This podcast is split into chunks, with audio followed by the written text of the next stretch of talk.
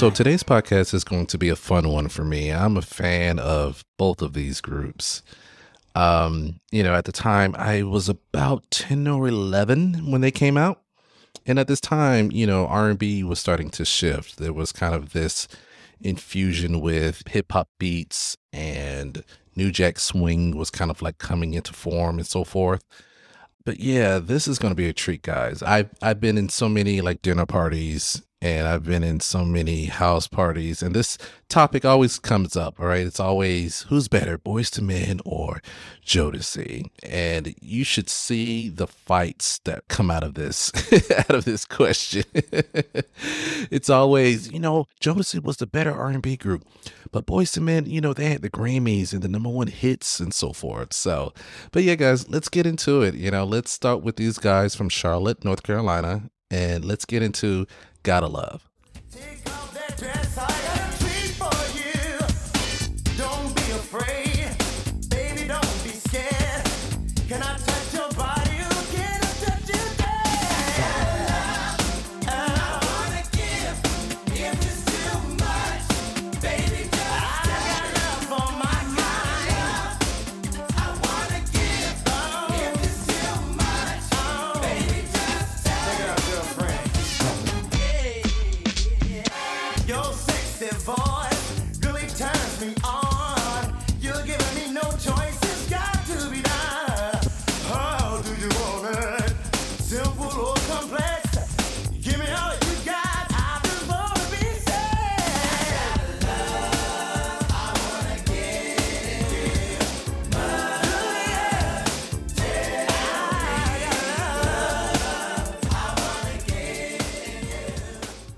K-Ci is singing his ass off on this track. He is all over the place. And it sounds like he is like bouncing in and out of that studio with his voice. What's interesting about this track is that what you what you just listened to wasn't released. It's I guess it's like an R&B, it's like a mix edit. The original song and you can you can go view it on YouTube. I'll have it linked in my transcript um, the original song, there's something missing. It's like an element that's missing. It's it's it sounds too like simplistic. That's like the best like description I can give you guys. But yeah, go go check out the um the original version. But this version, yeah, it kicks it kicks ass. It really does. They sound so good on this. I think I think what made Jodeci so great was that the production was really stellar. It really was. It was really good there was a shift happening and they embraced it. They embrace New Jack Swing. And DeVante, if, you're listening, yeah, you yeah, you put your big toe in the pot on this one. Yeah. So yeah, let's get into Boyz II Men. Let's get into Motown Philly.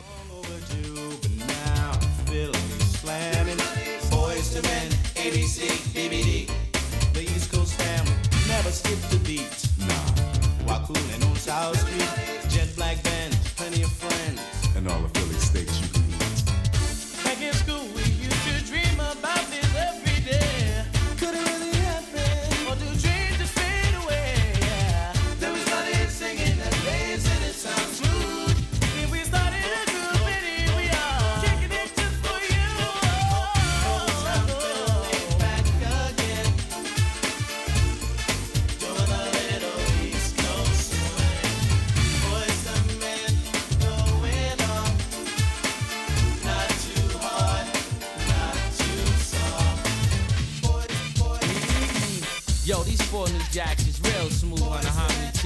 Mike, one, you know the mentality. Yeah, that was Motown Philly. Yeah. I remember um, as a kid kind of watching them sing and, and dance and kind of doo wop. And I remember just thinking to myself, hmm, okay, they're they're kind of like new edition. They're kind of like, you know, uh the Temptations, the Four Tops. They obviously all of them can obviously sing. And I remember just thinking, okay, all right, cool.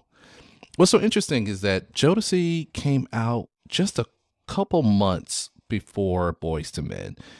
Jodeci came out in February of 1991, and Boyz II Men came out in April of 1991. The thing is, Jodeci's first song didn't do that well. And so you probably didn't see them on BET and, and VH1 and so forth. Uh, but when Philly came out, like we all knew who they were. And obviously, like like Boyz II Men, they kind of won that round with them. Now, in terms of the songs, though, I still think "Gotta Love" is better than Motown Philly. Something about Motown Philly, it, it felt like I don't want to say like it was all over the place. It was just you know they were singing, they were doo wopping. Then you got Biv rapping, and, and and I remember just thinking, okay, it's I like it, but it's it was something. I wish they just would have just sung on this. Something else, you know, the song was produced by Dallas Austin, and Dallas Austin he produced TLC's "Ain't Too Proud to Beg," and he did "What About Your Friends." So they kind of sound similar to that. But yeah, this round, I think Jodeci kind of won that. They both are great songs, though. Yeah, they really are. So, yeah, let's get into the next set of songs here. Next up is going to be Jodeci's Stay. So, yeah, let's check that out.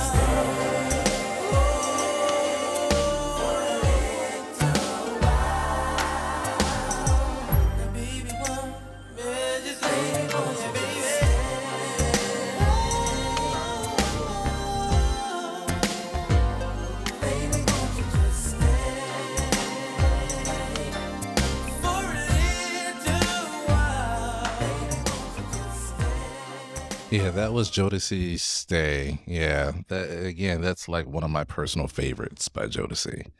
I'm reading the comments on YouTube about this song. It, they are so fitting.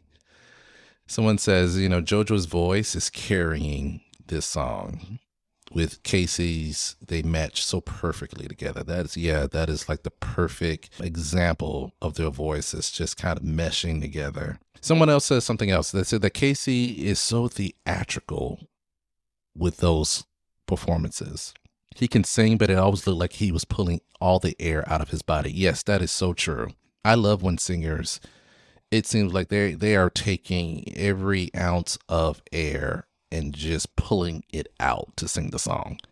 And K-Ci, he exemplified that. If you ever saw him like perform live, or or or just or just singing and just in general it's like god damn he everything is coming out of him when he sings yeah this was a great track yeah let's get into Boyz II Men it's so hard to say goodbye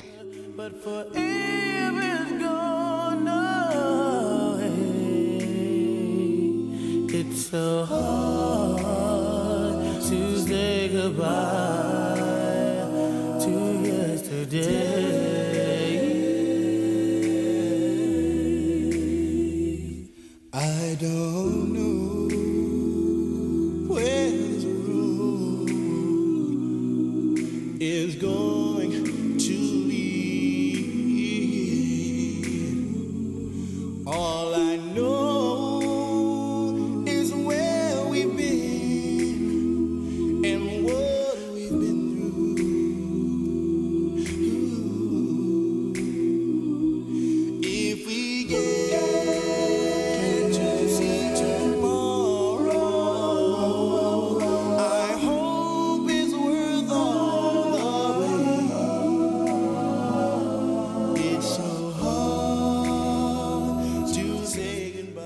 It's so hard to say goodbye. Yeah.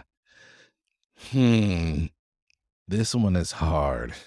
Um because the first time you hear you just want to cry. Like the first time you hear you're thinking about someone that passed away. And it- yeah, it, this song just evokes so many emotions. It really does. This was the song you played when your grandmother passed away. This was the song you, you played when your husband, your spouse, anyone that passed away, this was that this was that song. and it's kind of like a prelude to what's to come from Boyz II Men, right? Like the end of the road, Whitney Houston's I Will Always Love You, Mariah Carey's One Sweet Day.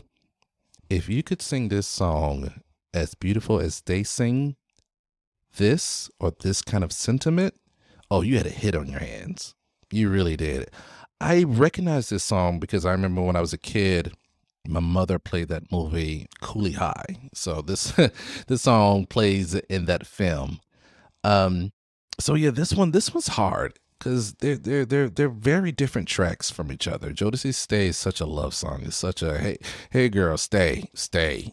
this and then to play this, you know, Jodeci they they never they, they didn't do this. They didn't kind of do the doo wop type of stuff that they couldn't. It's just they they didn't go down that road.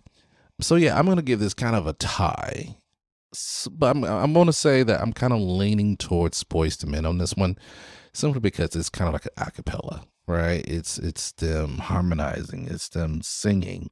They remind me of those guys, you know, in the bathroom singing, kind of like on Lean on Me when Mr. Clark tells them, you know, your black ass need to sing. If you don't sing, I'm suspending you. This is that. if you could sing this as a as a as a group, then you could sing. So yeah, let's get into the next track, which is Jodeci's Forever My Lady. This is yeah, this was the song that yeah, if you were having a hard time with your girl, this was that song. So yeah, let's get into it.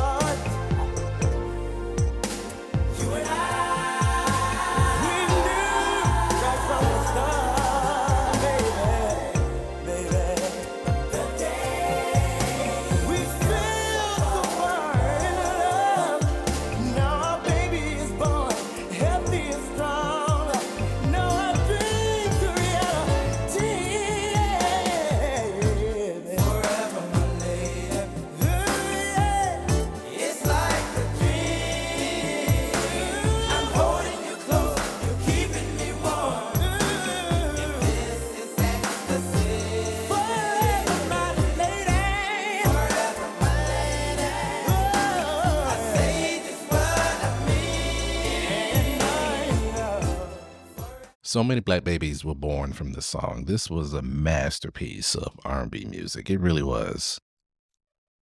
If you're in your 20s, your parents, yeah, they made love to this one. Yeah, you were you were born from this song. This was a song that, you know, a girl, you know, left her boyfriend's apartment and she was like, I, I I'm pregnant. Yeah. Yeah. This this was that track. It really is. You know what it is? It's the production on this. You know, this song was a masterpiece. It really was. The production was just stellar. K-Ci's background vocals, JoJo's background vocals, the lyrics. I was I was reading some of the comments and I went to the lyrics and there's a part where K-Ci says, "Nara baby's born healthy and strong." Yeah, you got pregnant after that. You did. You went home. You were like, "Yeah, a baby is on the way." And and everything was like like hit out of the park on this one. The lyrics were good, the vocals were good, the production was good. Even the I think like like the music video was good. I think they were like at the beach or something.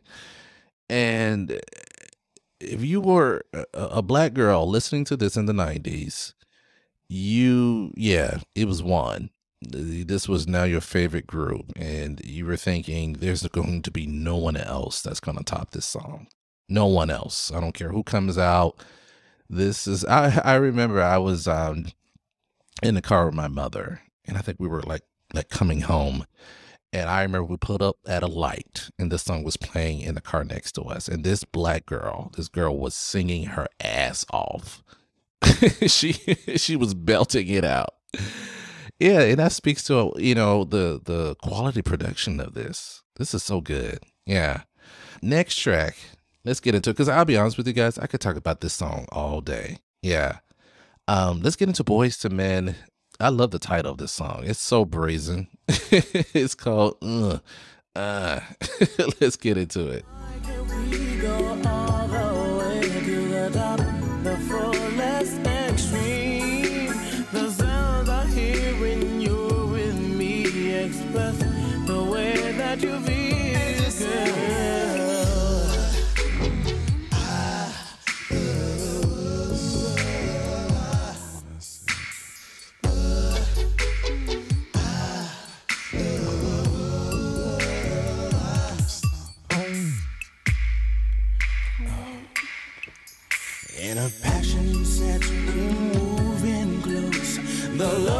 Share is the same. I can tell when I reach down deep inside.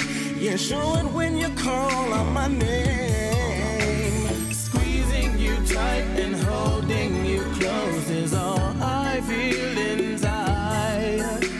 Although I try to hold in my love. Ugh. Uh. That's what I sound like when I get up from my chair. Ugh. Ugh. yeah, I I love this track. I remember the first time I saw the title, I was just like, "Excuse me." if you were a teenager, you could not play this song around your parents. What you mean you listening to this? Turn this shit off. Mm-mm. No, ma'am. Turn no. Mm-mm. Sit your fast ass down. You cannot listen to this. This is straight up. If you have kids in the car, I'm about to curse. This is yeah, we fucking yeah. This is that track, and I remember yeah, I was just like, damn, they really they really went there. Yeah, cool. And something else, you know, what's interesting is that I think what was happening between Boyz II Men and Jodeci. Okay, Jodeci was kind of like the bad boys of R&B. And Boys and Men were like they were the guys you you brought home to your mom and dad. That's like that's how things were kind of playing out. And I, I think for themselves they weren't thinking that, but I think if you were watching them on BET and you were like okay, I, I see where things are going. But you wasn't like mad about it, right? You were like, okay, yeah, yeah. And I think they needed to like definitely release the song because they didn't want to be like typecast. Like, you know, we're the we're the good old boys, you know, we're the we're the ones to kind of put on a tux and make sure our ties are looking well in front of the church and so forth. Um and I think they needed to do this to kind of show we're not just these nice guys who can sing these doo wop songs, but we're also these guys that can make those panties drop. Yeah, they needed to do this. Um, but yeah, it really is a great, it really is a great song. Something else, I was trying to figure out like who's really singing on this song. Wayne's voice is distinctive enough, but sometimes when Nathan and Sean are singing, you can't really tell. So I said, you know what, let me go to the video and see who's singing. So there's a part like around the two minute mark where it sounds like someone is about to nut. That's what it sounds like. Somebody.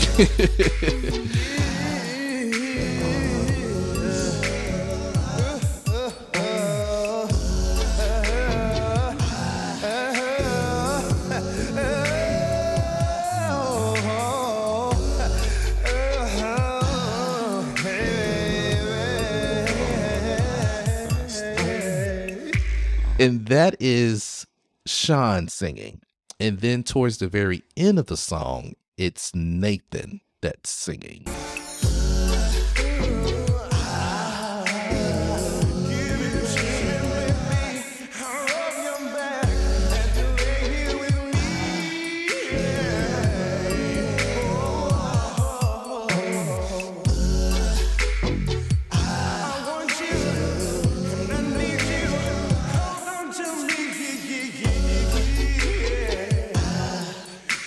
He kind of puts me in the mindset of um, Teddy Pendergrass. What's that song he did where he's like, "Turn off the goddamn lights, turn yeah, turn it off." Like he's like going in, and that sounded so good. They voices really mesh well on this, and they are coming in and out, and everyone has a turn.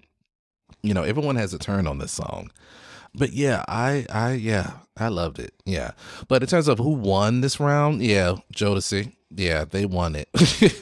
this is song this song is good, But Jodeci won, guys. Yeah, Forever My Lady.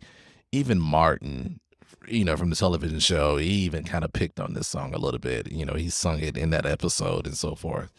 Um, but yeah, both are great songs. So yeah, let's get into the next track here, which is Jodeci's Come and Talk to Me. Again, another kind of classic from their first album. So yeah, let's check it out.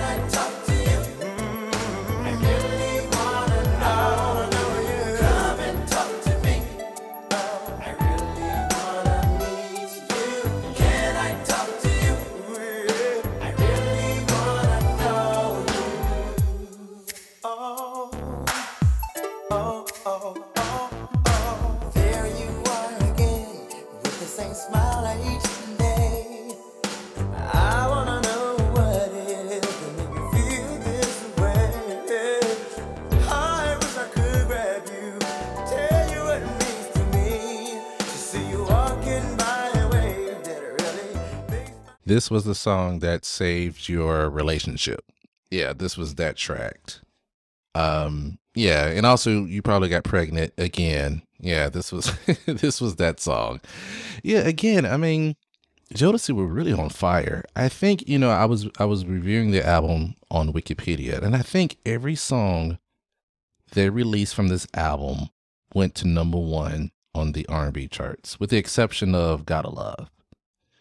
And this really speaks to Devante. It really does. It speaks to the production. Again, the lyrics, the harmonies, K-Ci and JoJo. Everyone is it's it's like a slam dunk. You know, I was reading the comments on YouTube and people were like, I'm still bumping this to this day. Like this song is like what, 20 plus um no, this song is about 25 years plus and it still sounds better than what's out right now. Like it's it's such a classic. It really is. Yeah, I really can't like say enough about it. Like what's not to like about this song? Seriously, like it, it kind of defined the 90s R&B that was happening in that I don't want to even say in that time, just in that era. Yeah, it really is. So, something else that was happening. You know, as they were releasing these songs, so many of the R&B acts were kind of getting left behind, like Patty, Gladys, The Whispers, Teddy Pendergrass, Alexander O'Neal, um, um, uh, what's her name? So many, like, you know, um, um, Jody Watley, like all of them that kind of define about like 1985 to like 1992 around that time. eh, We were looking at Jodeci. We were looking at Mary J. Blige and Tevin Campbell and um, who else? Um, we were looking at Guy. We were looking at what Teddy Riley and Al B. Sure and Babyface and L.A. Reid and all these kind of producers who were kind of shaping the sound at that time. And when this album dropped, it was like, if you are not on board with this sound, then there's not a chance. It really isn't. Yeah, let's get into the next track here from Boyz II Men. It's called um, "Please Don't Go." Yeah, this this one by them. Yeah, they they were staying in the game, guys. They were. They were like, hey, hey, hey, hey, yeah, ain't gonna forget about us. We're gonna come through. So yeah, let's check this out.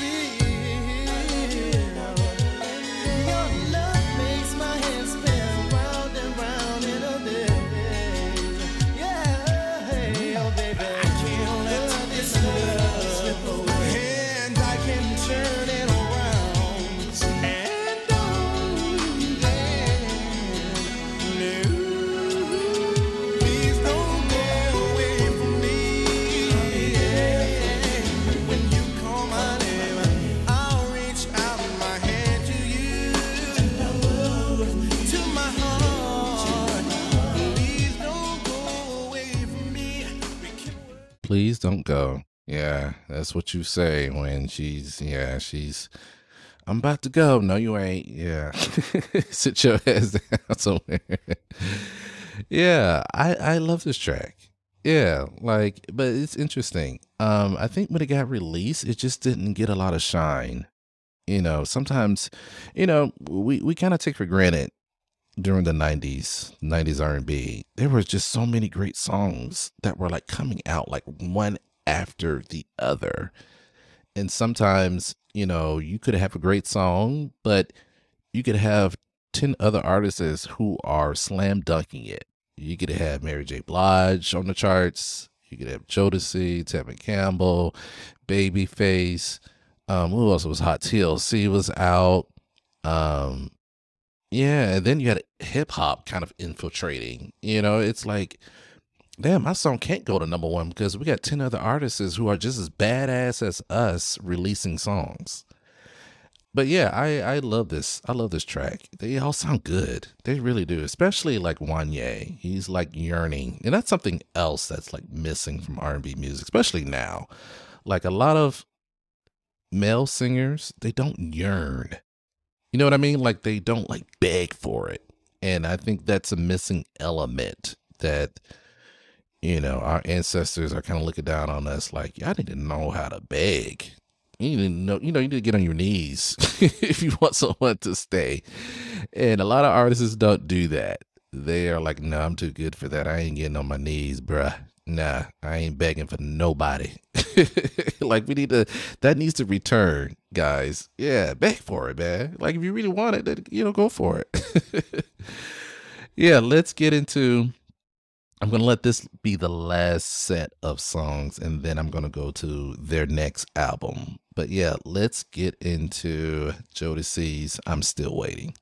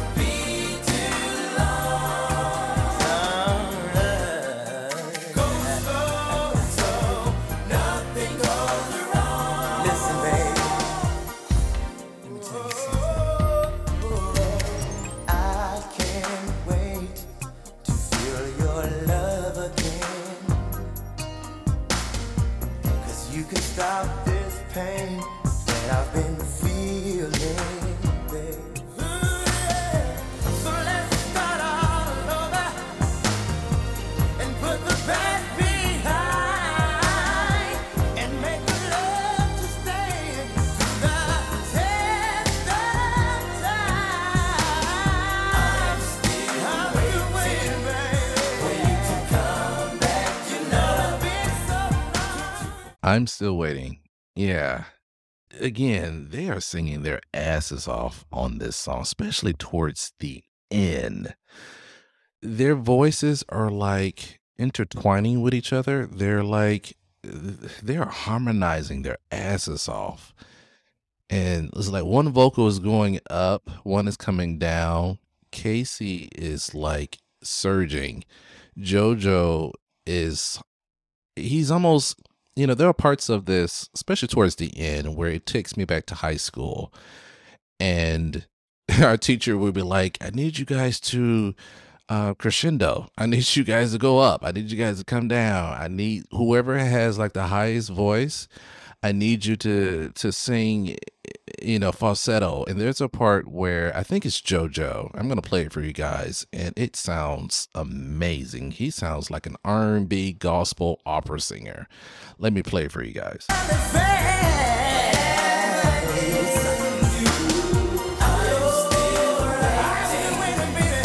That is something else. Yeah, yeah. And when he sings um this part right here, he sounds amazing on that part. Just amazing. He really does. And it makes total sense. Like uh, I kind of I already knew this, but when I went to their Wikipedia page, you know, it stated that K-Ci and JoJo started off as gospel singers. And you hear it. You hear it come back and forth. You hear all of the ancestors. You really do. You hear the Temptations, Four Tops, you hear New Edition, but they, yeah, those vocals were stellar. Those background vocals were mesmerizing. Jeez. like it is taking me back to a place where it's like, yeah, yeah, we need that. If we can get that again, you know. And the thing is, you know, they birth so many groups that came after them. You know, Shai, um, Dru Hill, yeah, this is the squad. This is the group that we emulate. And Jodeci, they exuded that. They they they led the kind of R and B charge of groups at that time. So yeah, um, I love that song. I'm still trying to figure out what's my favorite song on this album. I can't I can't tell. It might be this one, and it might be um it might be stay. Yeah. I think what it is, you know, K-Ci, he takes command of a song. He's like, give me that goddamn mic. I'm about to sing my ass off. and I love that.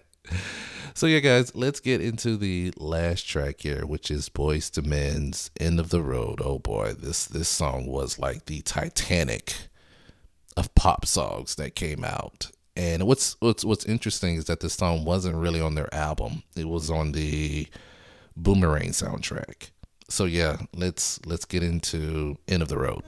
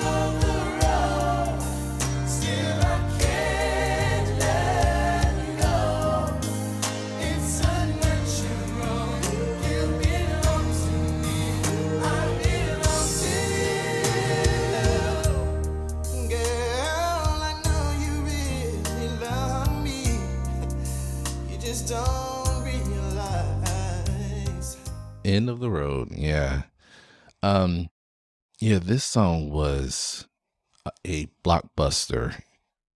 it was a blockbuster of R&B music, pop music. It didn't matter what you listened to. You heard this song that year at some point. You either heard it um in a movie, you heard it on a show. I remember when A Different World when it was ending um, they were in the what's the name of the school? What's the name of that school? Hillman, the Hillman Hall, and it's where Dwayne and and Whitley are like letting everyone know that they are moving. I think I think they moved to Japan or something like that. Dwayne had gotten a great opportunity with his tech company, and so in like one of the last scenes, they start singing this song, and it's so sad. And Patti LaBelle is like harmonizing.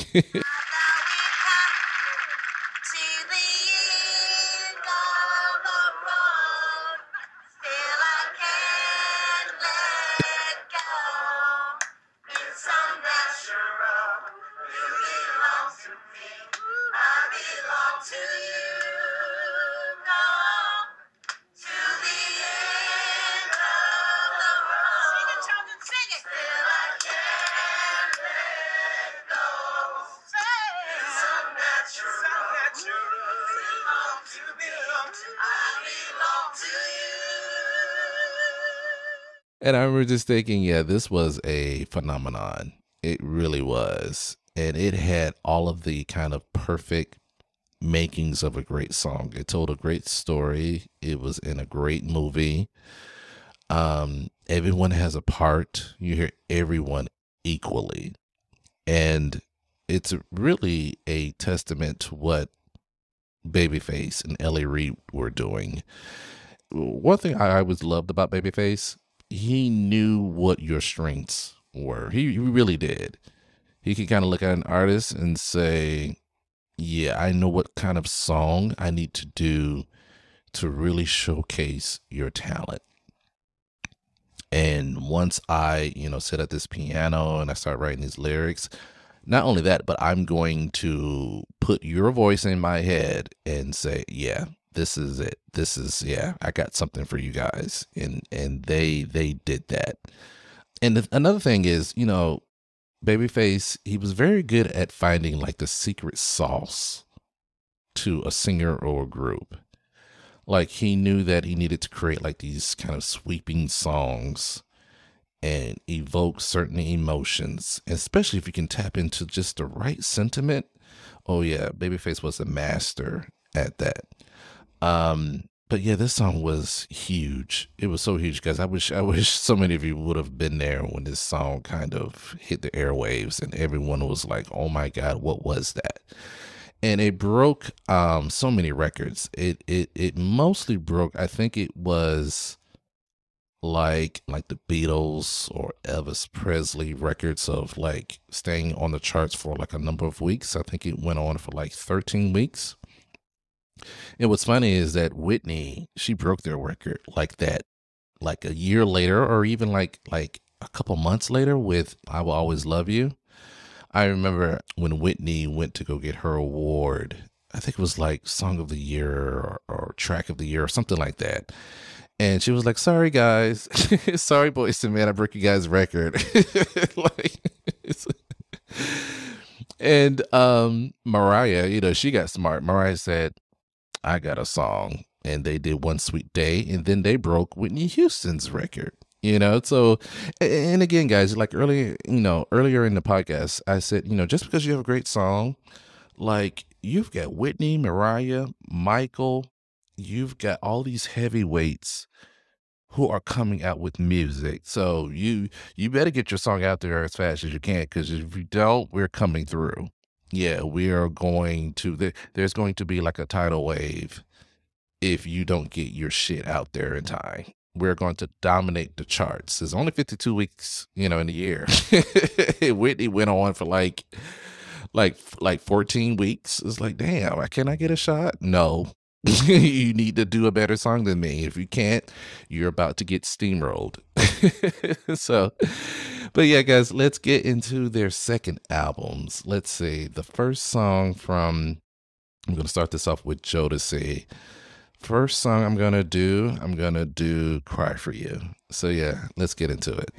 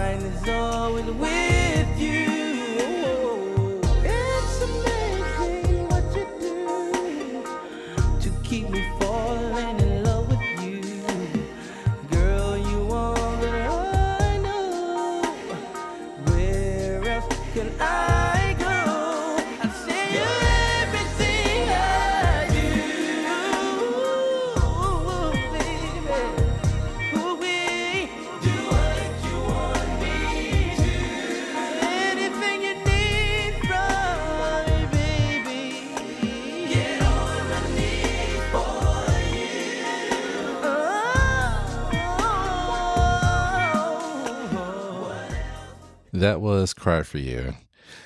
It took me a while to like this song. I had noticed little differences, little nuances that I wasn't hearing from their first album. The first thing, the production had changed. I, I think for me as a fan, I wasn't I wasn't ready for Jodeci to leave that sound that they did on the first album. I was like, I kind of want a part two. Yeah, I think that's what it was. And and the thing is, the, the production is not it's not like shocking, right? It's not like they started doing a completely different sound. It's just that the first album was so good that I, I wanted more of it. Something else I noticed K-Ci's vocals, they're a tad bit like raspier.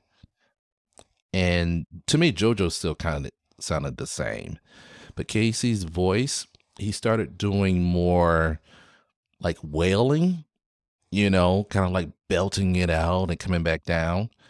but yeah, it, it just took me a while to like this song. You know, the probably the best part of this song is at the very end where they're like, "Baby, I'm begging, baby, I'm begging, begging, baby." like, I'm like, yeah, y'all begging y'all asses off on this one.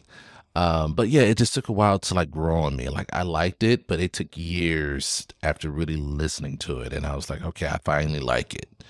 Um, but I think it was due to like I, I wanted more Forever My Lady.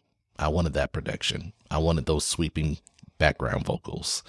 I wanted Stay, You and I.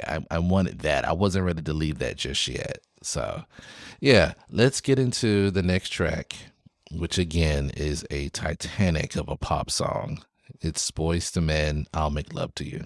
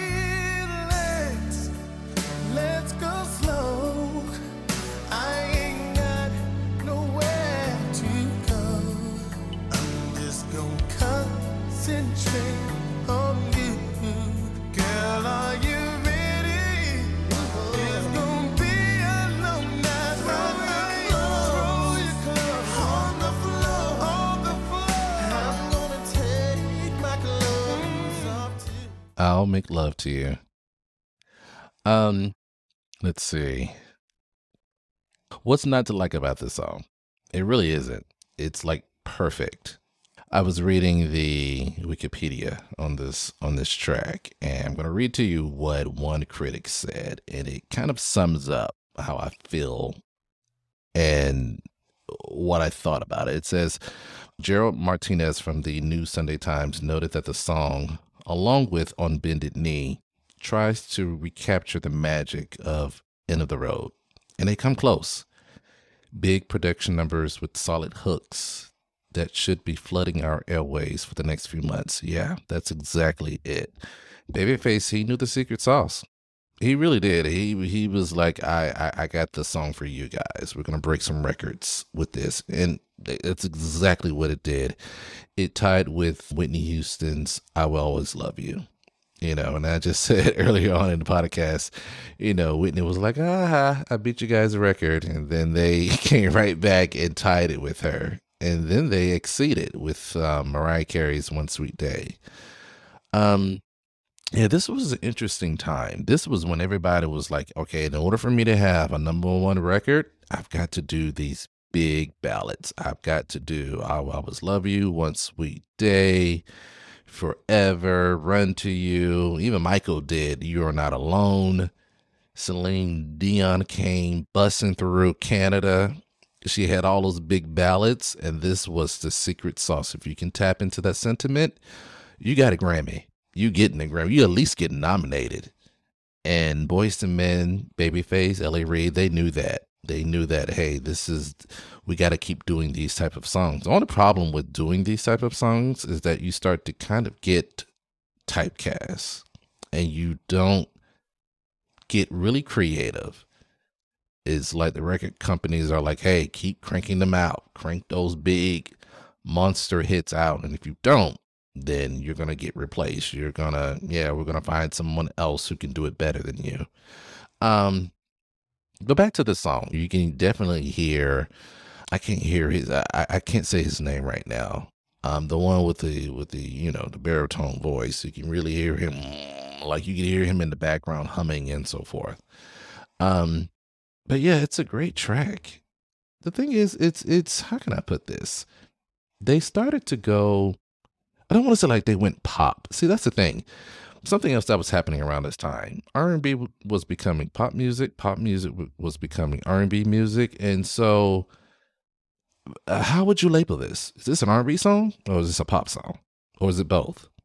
And I think that worked in terms of like gaining a a, a a wider audience because this song was number one on the R&B charts, pop charts, adult contemporary. It was probably even number one on the country charts. That's just how massive it was. There's nothing not to like about it. It really isn't. Um, yeah, let's get into the next track, which is Jodeci's Fiendin'.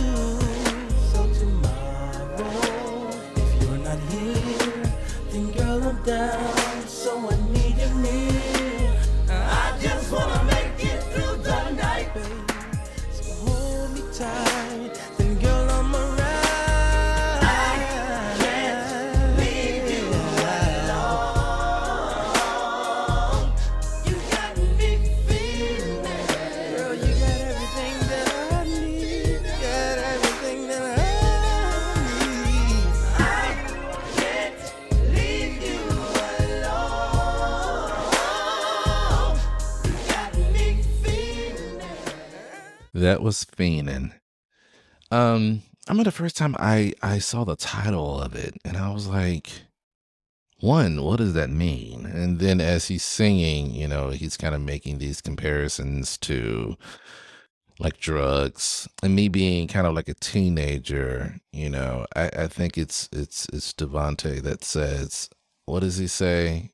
Um, you're like the like the best chronic I've ever had, and you're like the highest high. And I remember just thinking, okay, um, that's that's cool, I guess. I was- I think what it was, you know, I was a teenager, so I wasn't smoking back then. You know, I can't speak for now, but definitely back then, yeah, I wasn't smoking. But I, I, I actually kind of like this song more than "Cry for You." Um especially when it came to like the background vocals it sounded like yeah it sounded like you know that that that group that hung out in the hallways and they're just singing and they're like clapping and yeah i i yeah yeah i like this track. Um one thing i did not like about this track i'm gonna play it for you guys. Yeah like i wasn't a fan of that that reminded me of computer love you know um zapp and rogers computer love. Sounds like it's a computer kind of singing to you. I wasn't a fan of that. I think it kind of like took away from the song. I got the vibe that it, you know it was different and, and so forth. Um but i just yeah I, I wanted that aspect removed. It didn't like make it horrible but it just it didn't it didn't do anything for me as I was listening to that kind of come in and out. Um but overall, yeah, I like the track, but yeah, I can't and you know someone else who kind of like populated that, that was Teddy Riley when he was working with not so much Guy, but I think like was it Blackstreet? He did some of that. Every time I heard it, I to like cringe a little bit. But yeah, let's into the next track, which is Boyz II Men's on Bended Knee.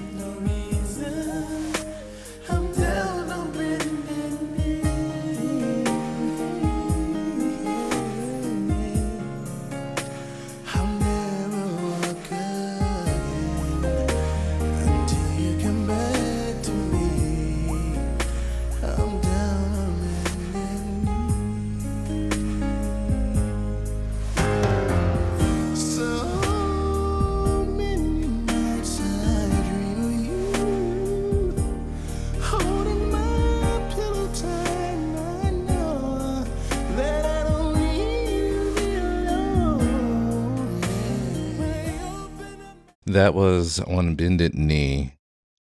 I think I like this song more than I'll Make Love to You.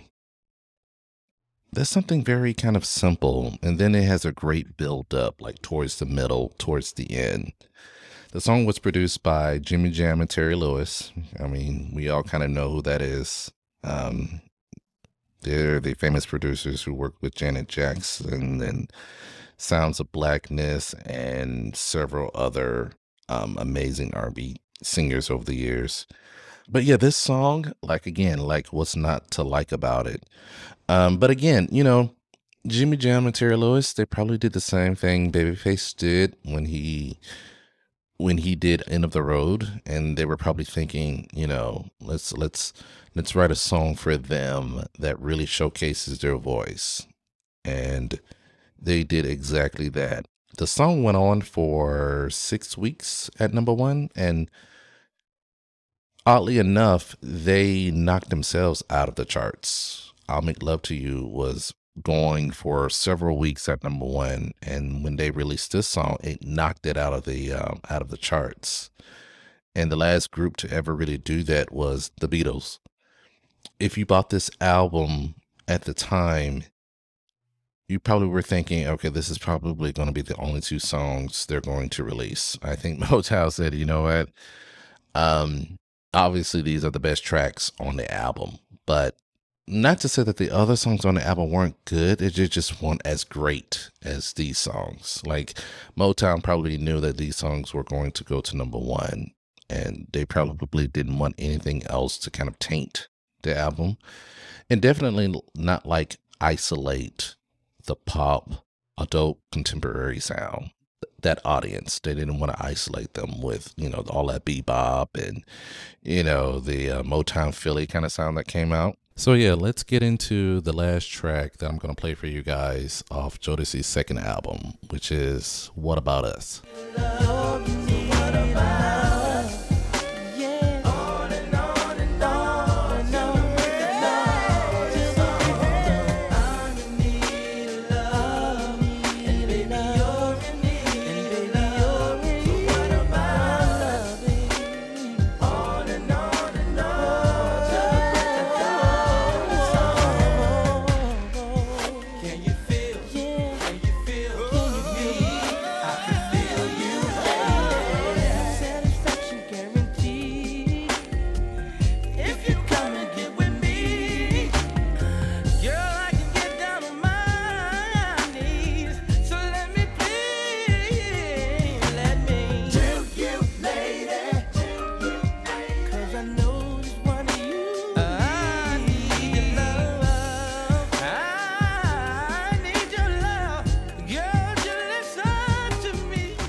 That was What About Us? Yeah, I love this track. I think what's interesting is that um, JoJo, he kind of takes the lead on this track. I was watching a YouTube video where K-Ci and JoJo are talking about Jodeci, and JoJo was was saying that he always kind of felt like overshadowed by K-Ci, like he didn't he didn't want he didn't want K-Ci to kind of like always have like the limelight, you know, because like like I mentioned before, you know, K-Ci he has an amazing voice, and he's how can I put it? He's kind of dominating as kind of like the lead vocalist, you know, for Jodeci and so forth. And this is not to say that JoJo can't sing. It's just that K-Ci knows how to wail. He knows how to I was reading the comments and somebody said that um nobody does, you know, ooh yeah. like nobody does that better than K-Ci. And it's so true. K-Ci, he he knows how to come on a track and he will light that ass up. Yeah. Um but yeah, it's a it's a great song. I always love uh, "What About Us." I think my favorite line is probably kind of like the chorus is like "I'm in need of love" and "Baby, you're in need of love." You know, so what about us? You know, it's such a great lyric. The song the song did okay on the charts. It got to number fourteen on the R and B charts and so forth. Um, something else, you know, this is kind of like their third single from the album. But there was another track that Jodeci did. For some reason, they did not include it on the album. That's the song Lately by Stevie Wonder. I'm going to play a little bit of it. And actually, the live version is better than the studio version. They did the song for MTV's Unplugged. So, yeah, let me play a little bit of that. Can't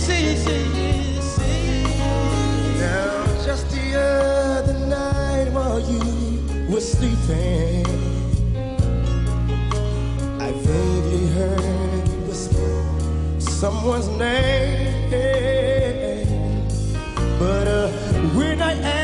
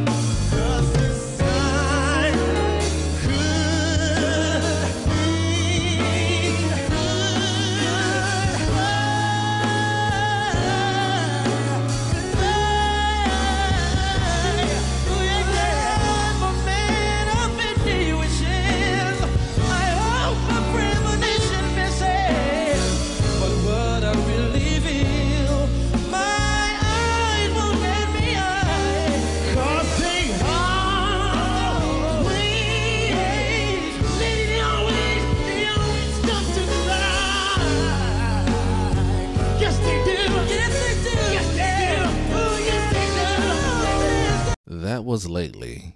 Yeah, I have no idea why they didn't include that track on the album. It's an amazing, it's an amazing track. I I've always loved that song by Stevie Wonder. It's one of those songs that yeah that can yeah make you cry and make you think about that person. it just has that type of sentiment behind it. But yeah, why wasn't it on the album? That's crazy. How you have this amazing track and for whatever reason you're like, you know what, it's just a bonus. Like, what do you mean a bonus? It should have been on the album. I was reading uh, Wikipedia and they were saying that it was kind of like a rebuttal to Boyz II Men's End of the Road. I can see that. Yeah, but again, like, why wasn't it on the album? You know, if I ever get a chance to interview them, I'm going to ask them that. And they'll probably be like, oh, we just wanted to do, you know, build some excitement, you know, build some momentum, you know, for the upcoming album and so forth, which is fine. But if you have a great track like that, guys, don't don't don't leave it off the album. like put it on the album. You know, that makes no sense to me. But anyway, the song got to number one on the R&B charts, and then it got to number four on the Billboard Hot 100 charts. Um, but yeah, let's wrap this up. Um, let's get into Boyz II Men's last track from their second album, which is Water Runs Dry. Cause everybody knows that we're both torn apart. Why do we hurt each other? Why do we push love away? Let's don't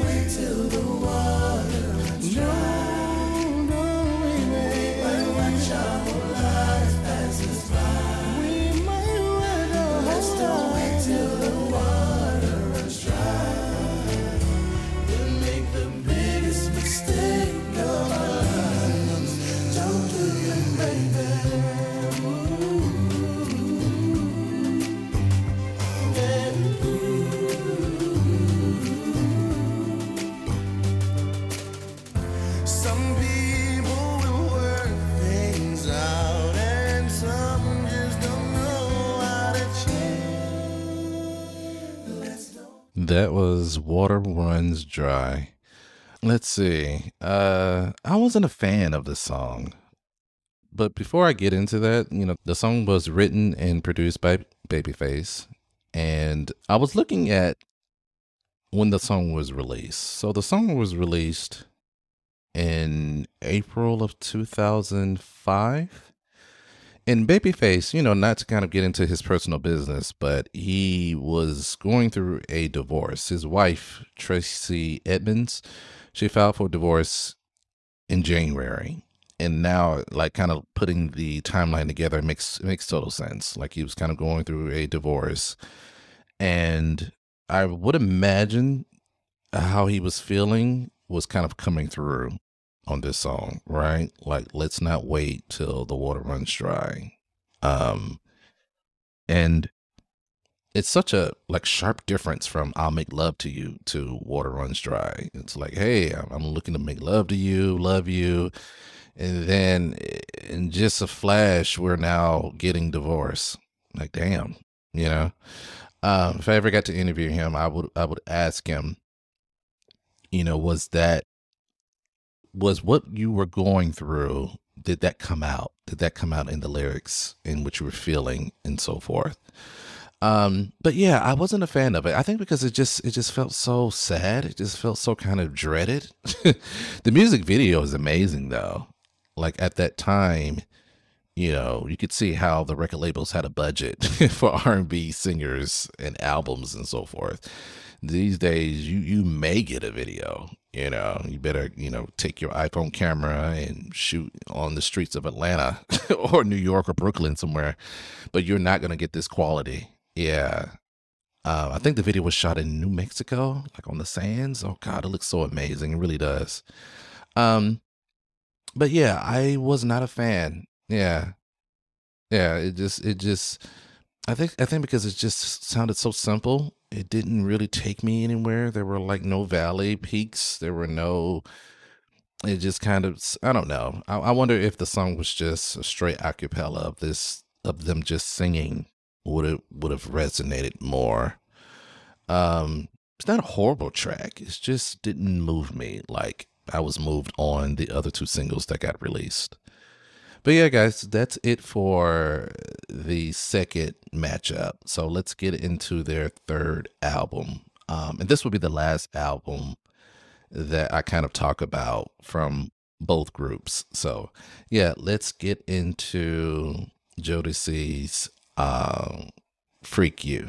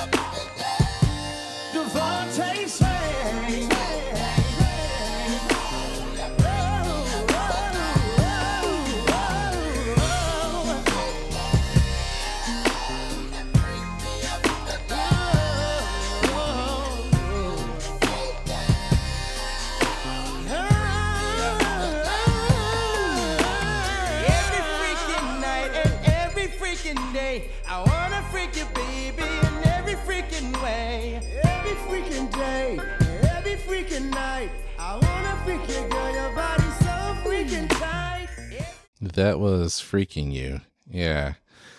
Yeah, I like this track, but I remember as a teenager, I was like, "Am I supposed to be watching this?" like the video was. I just remember the video being very kind of explicit, and I was like, "Okay, all right." I mean, I, I get with it. Um, it, it, and even you know the first line, um, of the song kind of like takes you by surprise. It's like you know every time I close my eyes, I wake up feeling so horny. And I was like, well, damn, yeah. got straight to the point. um, but I remember thinking like something gave me the impression that the whole album was going to be like this. I said, you know, this is the first song out. So the whole album is going to be about, you know, just fucking. That's it. it's not going to take me any other place other than the bedroom but yeah, other than that, it's a it's a really good track. You know, I was reading what the critics were saying about the album, the show, the after party, the hotel. The critics were saying, you know, the group has the vocal harmonies, you know, the production is okay, but it was saying that the lyrics lacked like like maturity and and and, so it kind of take away from Jodeci's Authenticity. Yeah, that kind of ring true for me too. I was like, okay, I get it, right? This is your freak album, but you, you kind of had songs that kind of already kind of touched on the, the, the sex appeal, I suppose. Um, yeah, yeah, I, I, I, I, hmm. You know, when when R and B artists kind of get into their, I don't know, you know, I guess like they're sexy. It's a thin line between being like sexy, romantic, and just straight up like freak. Like you just you're just a freak, you know, and I think what was missing, like if you listen to their first album and then you kind of jump into this, you're kind of like, I kind of want the first album. Like you don't have to be so explicit. You don't have to be so raunchy. And yeah, there's like there's a time and a place for that, but but that's not all I want to listen to, right? I don't want to hear about how you're having these orgies. I don't want to hear about how, you know, you're on the road and you're sleeping with all these hoes. it's like it's okay to kind of, you know, spread out some of the topics that you want to talk about. You know, even even if it's just just about love or being in love or falling out of love or or something. Um but yeah, I I back to the track. I, I, I love it, but I was hoping that this wouldn't be all that they talked about. You know, the title of the album is, you know, the show, the after party. And it's like, I think you guys are to talk about that, that after party in the hotel. but yeah, let's get into the next track. Uh, the next track is Boyz II Men's Four Seasons of Loneliness.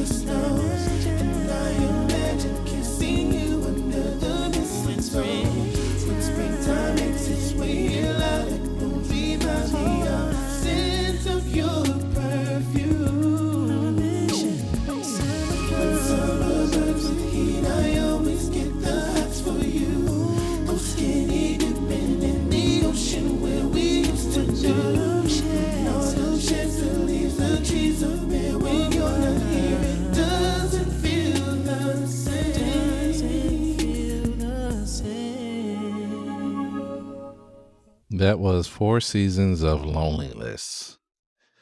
Um yeah, I think the reason I did not like this song is because it reminded me of Water Runs Dry. Um there is some build up in the song. Like it does kind of take me some places. Um but for the most part, yeah, you know what it is? You know, uh, I mentioned earlier in the podcast, you know, Boyz II Men, Babyface, Jimmy Jam and Terry Lewis, they knew what the secret sauce was. It was just, you know, sometimes it's just hard to catch that that that that lightning.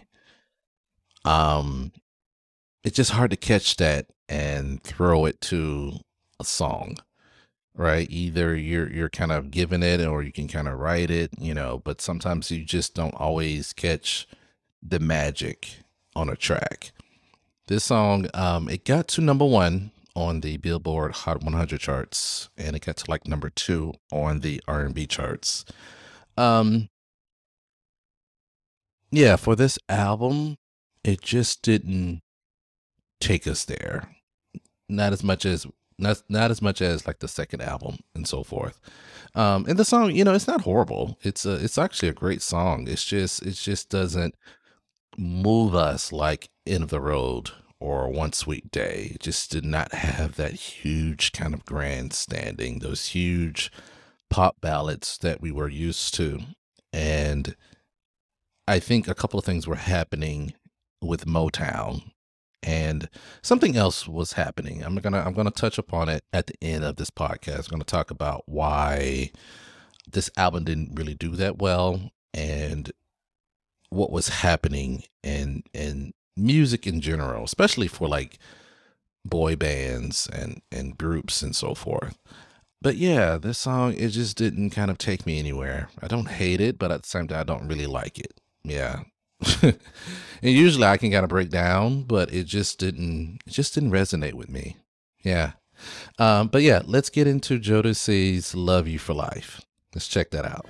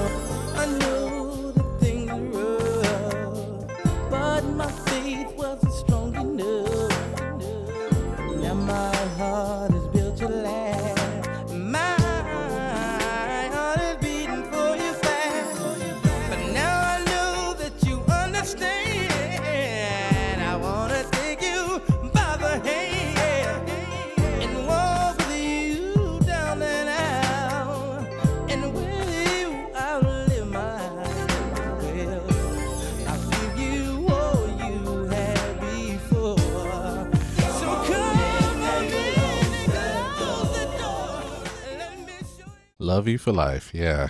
I love this track. K-Ci and JoJo's vocals, yeah, they sound so good on this.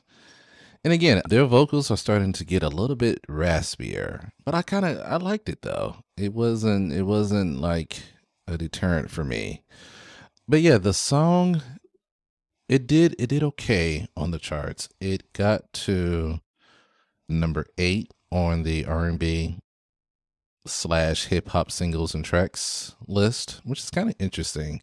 As I'm kind of going back and forth looking at the charts, they somewhere Billboard changed it. It wasn't always R&B and hip hop. It was just R&B. And I'm going to talk about that in another podcast because something about that just didn't sit right with me. I was just like, something is happening and no one is making a big fuss about it you started to see kind of this infusion with hip hop with R&B music and then there was another layer to it. It was like pop and R&B were one and the same and you were then competing with hip hop artists for the number 1 song you know and then yeah there's so many layers to that. It really is. But back to the track. Yeah I I love this track. I really do. Um yeah it's a great song. Yeah let's get into the next track, which is Boyz II Men's A Song from Mama. In a way, they kind of cheated, right? Like this song was on the Soul Food soundtrack. but I think the timeline, it was so close to the release of their third album that they decided to kind of include it on the album. uh, but yeah, let's get into it and let's check it out.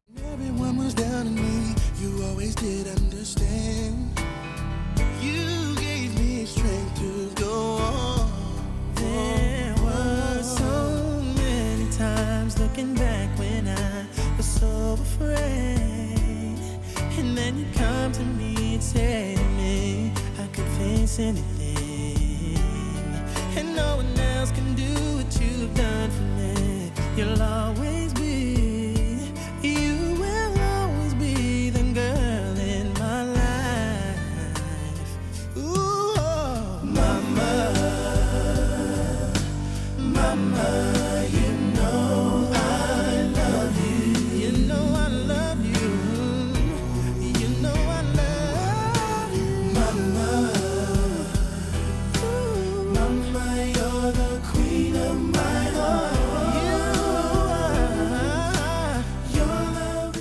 Song for Mama. Yeah, that was in the Soul Food soundtrack. Again, it was written and produced by Babyface. Again, you know, Babyface, he's so good at at bringing that sentiment out of an artist. And his his masterful it's you know, there's a talent to doing that. That and, and, and something else. I'm gonna talk about Babyface. Babyface was on this streak that is. I don't think anyone has had the massive streak of R&B hits that Babyface did just in the 90s. I can't even get into the 80s or the 2000s, like just the 90s, guys. Babyface was bad ass. He really was. He deserved every Grammy, every award, every everything. He deserved it. Um it's almost like alien like to have that string of hits. You know, I don't know because he's Aries or something. He's just that's that's amazing to have that many hits back to back, back to back. That's crazy. But this song, yeah, this song is perfect for Mother's Day. Perfect. This is the song you play. Yeah. If you're into R&B music, this is the song you play for your mama. If you're into hip hop music, you play that other song by Tupac where he talks about his mama. Yeah, this is that track. Is either you play this or you play it at their funeral. You know, like it, it can it can it can play in both parts, both holidays, both celebrations. Um, but yeah, the song went to number one on the R&B charts, and it got to number seven on the U.S. Billboard Hot 100 charts. Um, but yeah, it's a great track. It's sentimental. Like I said, it's it's for your mama. Yeah. But yeah, let's get into the last song I'm gonna play for Jodeci. Let's get into Get On Up. Yeah, let's check that out.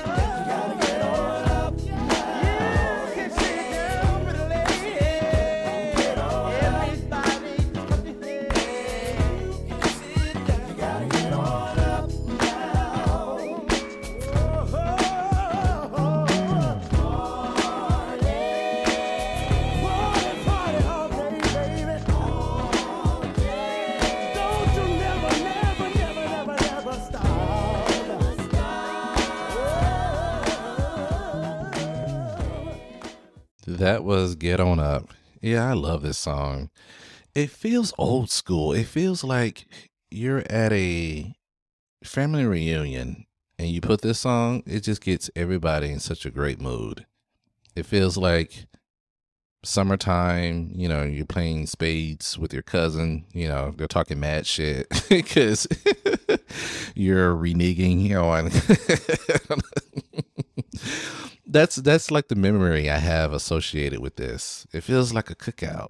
Yeah, it feels like you and your family are hanging out. Everybody's having barbecue, mac and cheese, bake mac and cheese, and you know, fried chicken. Yeah, that's what it feels like. As I was listening to the song and I was getting ready to review it, I was also thinking about Anthony Hamilton. He would have tore this song up. He's like what's missing, but you know, he wouldn't come out until years later. But it has that kind of folksy summertime barbecue vibe. And I love it. I really do. I wanted them to do not so much something like this. This kind of came out of nowhere. If you think about it, it really doesn't fit with the rest of the album. Because after this track, it- sounds like it's DeVante or someone else is trying to like hook up with someone. it's like an interlude after this song, which I thought was kind of strange. Um, but yeah, I love this song. I really do. It's so different from all the other songs they've done in the past. And I wanted Jodeci to kind of just mix it up a bit. And this was perfect. This was exactly what I wanted to see from them. Um, it's not always about, you know, orgies and the after party and then the late show and then the after party after that, you know. like it's okay, guys. Like go back to your old neighborhoods and jam and clap and you know, pull out a box of Popeyes and hang out and smoke. You know, that's what I kind of wanted from them. Uh, but yeah, like I said, overall great track. I really love it. Yeah, let's get into the last song I'm going to play from Boyz II Men from the Evolution album. Um, and it really is kind of unfair. Yeah, because Boyz II Men, uh, they only released like three or four songs. So the first two songs were good. I already played that in the podcast. But the last two songs, they didn't go anywhere, guys. I feel bad. I really do. They did that song with Diddy. What's the name of that song that they did? I'm gonna play it, um, but it just didn't do well. Um, let's see, what is the next song? See, I can't even decide which should be the last song from them because they they both didn't do well.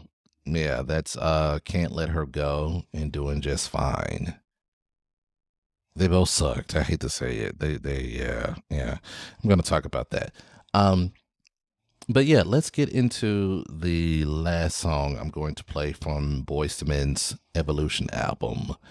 They did um two songs at the end. They did Can't Let Her Go and Doing Just Fine. Um I'm going to play Can't Let Her Go. And then I'm going to kind of wrap up this podcast and tell you guys who I think won um, this contest between Boyz II Men and Jodeci. So, yeah, let's get into it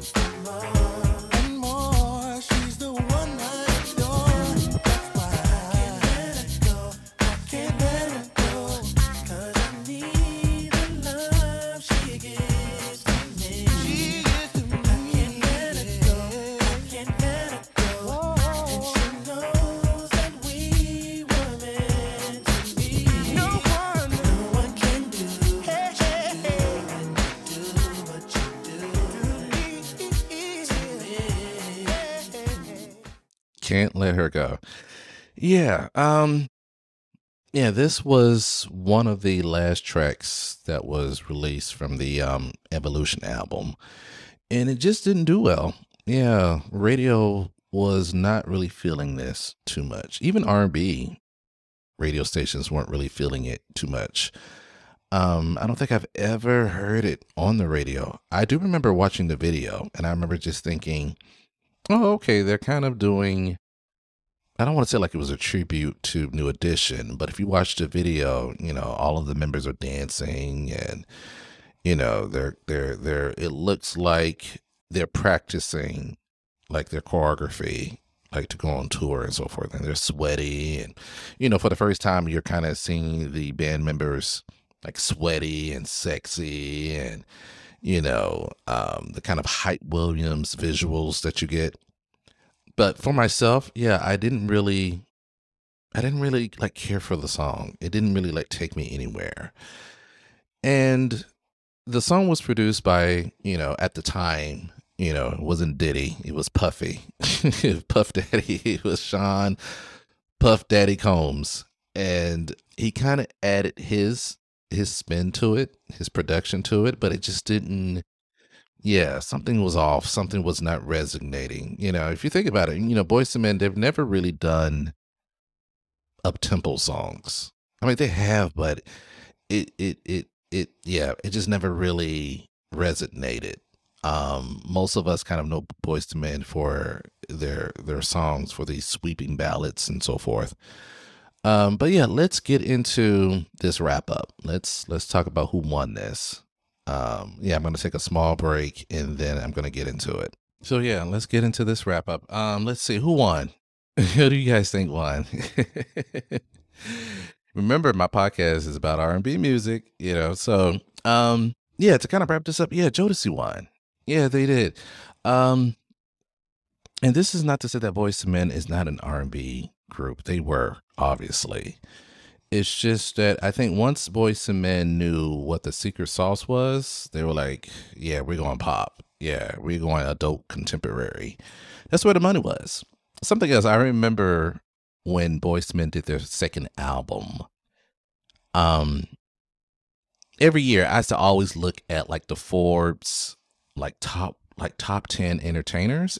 And on this list, guys, it was always Oprah, Steven Spielberg, sometimes Whitney, sometimes Michael. But for the first time, it was like an R&B group and it was Boyz II Men. I think they made like 40 million dollars.